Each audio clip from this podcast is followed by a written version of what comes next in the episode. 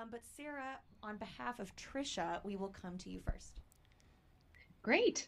All right. This is Sarah with Fangirls Going Rogue. It is so amazing to talk with you. Hey. And and I loved when Din took off his helmet for the first time in the Believer episode, which yes. you directed. Mm-hmm. And this new season is going to follow Din's journey because of the repercussions of mm-hmm. those moments. So I'd love for you to talk about why removing that helmet is so crucial to Din's journey in The Mandalorian. I, yeah, uh, I think. You know, Din Djarin as a character was introduced to us as the Mandalorian. We didn't even know his name. We didn't have any idea about who he was or his background, but we knew, and he had this this creed and this belief system that was built around being Mandalorian, and the helmet and the removal of the helmet was so instrumental in, to, to that creed. And so I, I think just in terms of, you know, who he is as a character because of this bounty, Uh, from the moment he got this bounty and it was revealed what it was, it's it's completely re you know wired his ideas about all of it, his, both his identity as a bounty hunter, but then he has his identity as a as a Mandalorian. And so when we were coming to that episode, um, knowing that with that there would have to come a time when, you know, those beliefs had uh, came up against reality, came up against sort of what he needed to do, particularly to protect this child. And, and what would he do in that circumstance if he had to take off this helmet? Um, so I, I think he made that choice. I think he made the right choice. Uh, but obviously, even sometimes when we make the right choices, it, it has repercussions that reverberate uh, beyond. So I think in, in this case, and and as we begin the season, that's exactly where we are.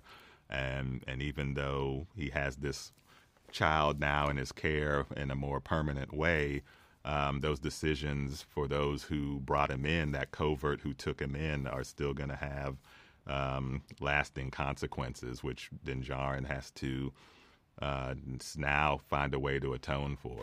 You know. Thank you. Yeah. Charlotte and Caitlin, you're up next. Hi, Rick. I'm Caitlin from Sky Talkers. It's so nice to talk to you today. Hey, nice to meet you. Our question is, your episode of The Mandalorian have been some of our favorites in the past. What themes or concepts are you most excited to explore when you take on a new episode?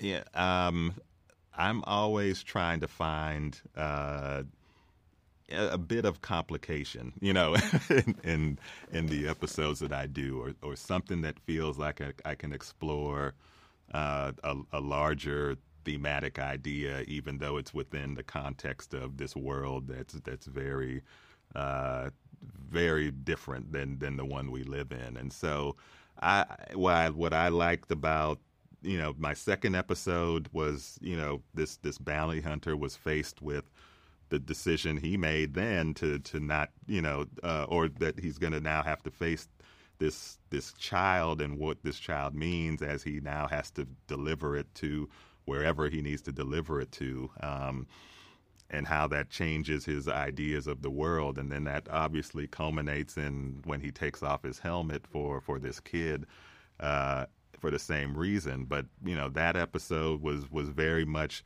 starting to plant the seeds of, well, what is, what are our beliefs? What are, what do we really stand for?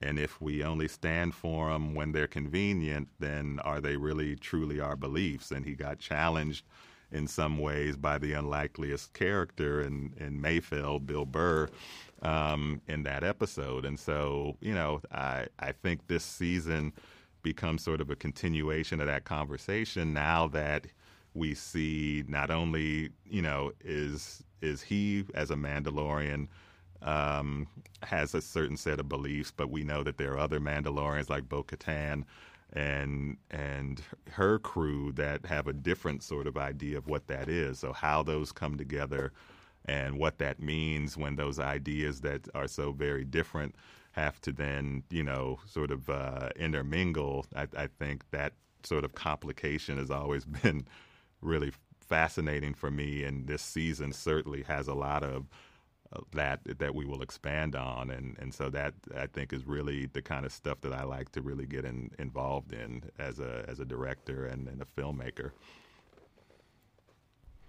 Richard and Sarah, you have the next question.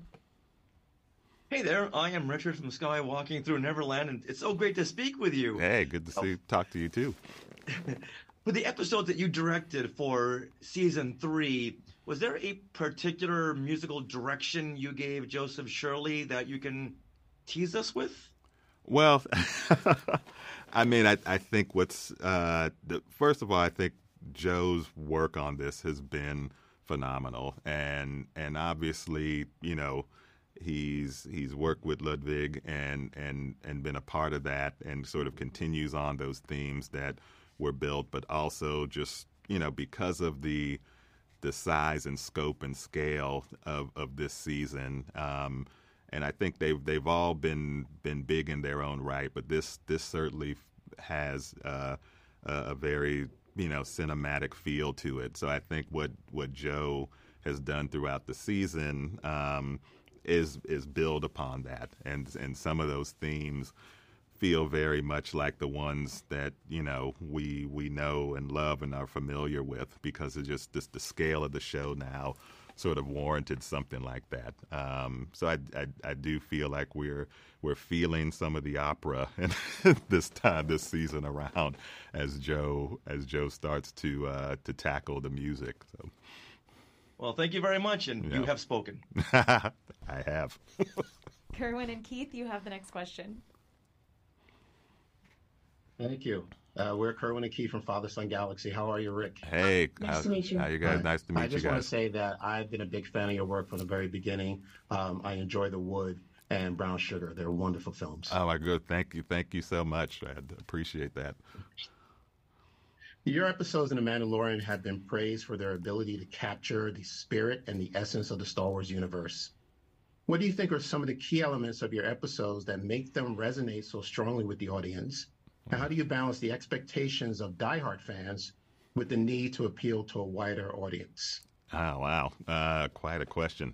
um, I, I, uh, I don't know. I, I don't know if I have a, a specific answer, because I think for me, I'm not necessarily, when I approach it, I don't approach it like uh, it's Star Wars. You know, I, I because I think what was what I loved about this this world and what was so special is that it felt very real and grounded, and these characters were real to me, and the and the things they were dealing with um, in terms of family, in terms of, you know, just sort of uh, adventure, in terms of just the, the call to wanted to, to make change, all all felt so real to me. So um, and so that was all put into this world that was Uh, one conceived by George, that was that had all this technology and all these different alien species, and it had the Force and it had Jedi, but ultimately the stories were about these people. And so my approach has always been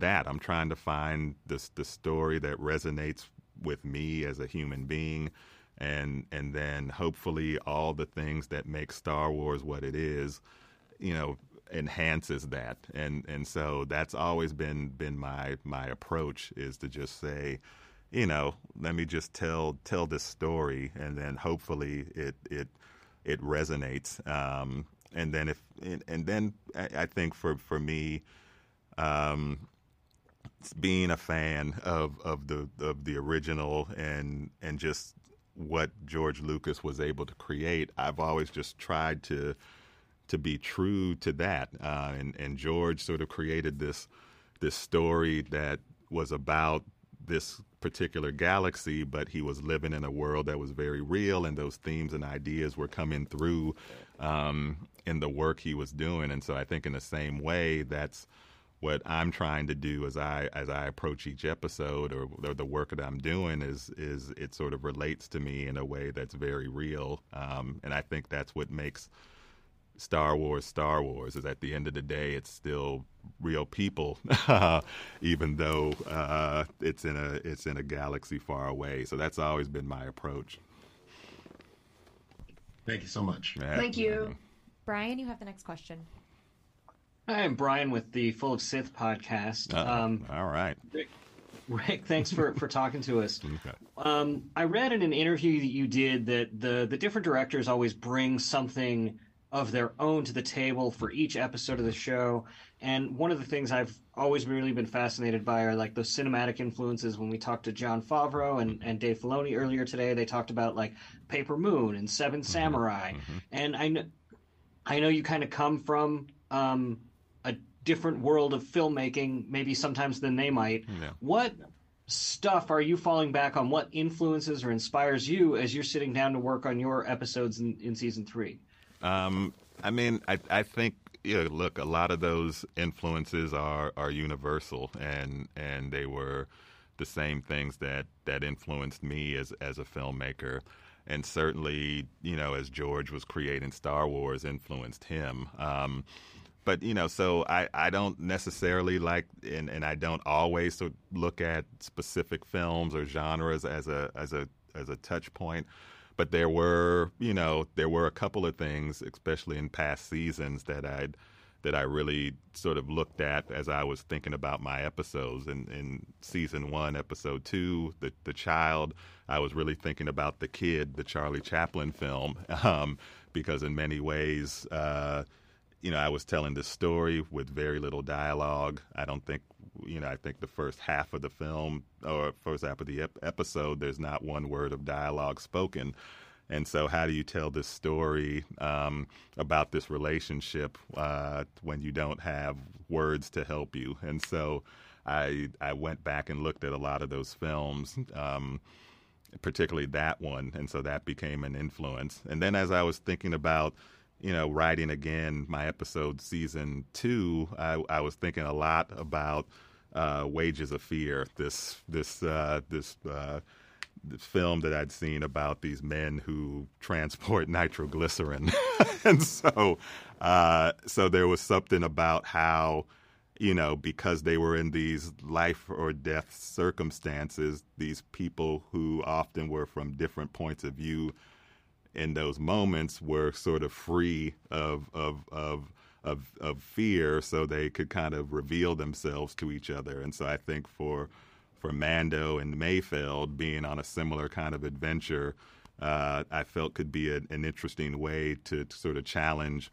Mando's ideas from someone who probably wouldn't be able to challenge him otherwise. Um, and so for this season, there's there's not necessarily one film or thought that I have in mind, but I I do think about these themes about what, you know, what defines us, what is our ideology, how does that how does that define us individually, but then what what does it mean to be a part of a larger group? Um, and some of those ideas are going to be revisited here this season. And I and I'm really excited about those those bigger picture ideas around the Mandalorians as we as we get into season three that are have been seeded but now are really going to come to to real fruition. But um, but I don't necessarily have a specific movie in mind. But I I think that's really where where this season is. Dan, you're up next. Hey, uh, Dan Zaire from Coffee with Kenobi. What's up? One of my favorite things about the behind the scenes of the first season, besides you wearing the J's, of course, best best dressed director in Star Wars. There you go. Uh, I liked hearing about your uh, the production and you all sitting together in that roundtable. If you could talk about your role in the production of the show and how it's evolved this season, and how does that impact your role as a director?